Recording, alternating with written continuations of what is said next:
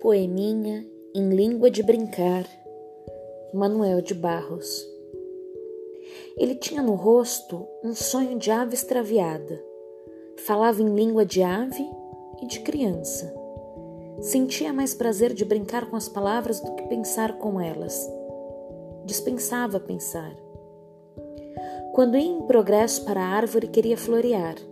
Gostava mais de fazer floreio com as palavras do que de fazer ideias com elas. Aprendera no circo, a idos, que a palavra tem que chegar ao grau de brinquedo, para ser séria de rir.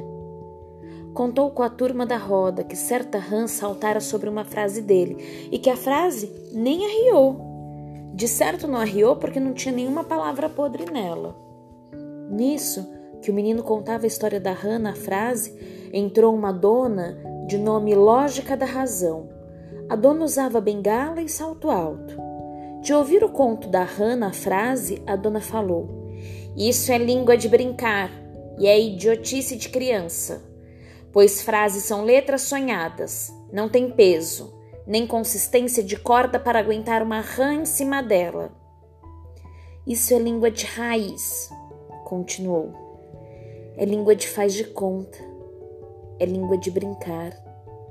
Mas o garoto que tinha no rosto um sonho de ave extraviada também tinha por cesto jogar pedrinhas no bom senso. E jogava pedrinhas.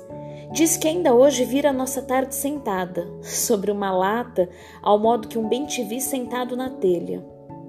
Logo entrou a lógica dona da razão e bosteou.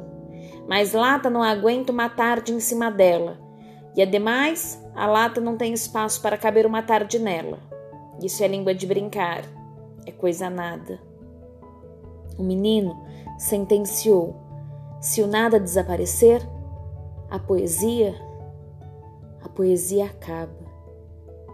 E se entornou na própria casca, ao jeito que o jabuti se interna.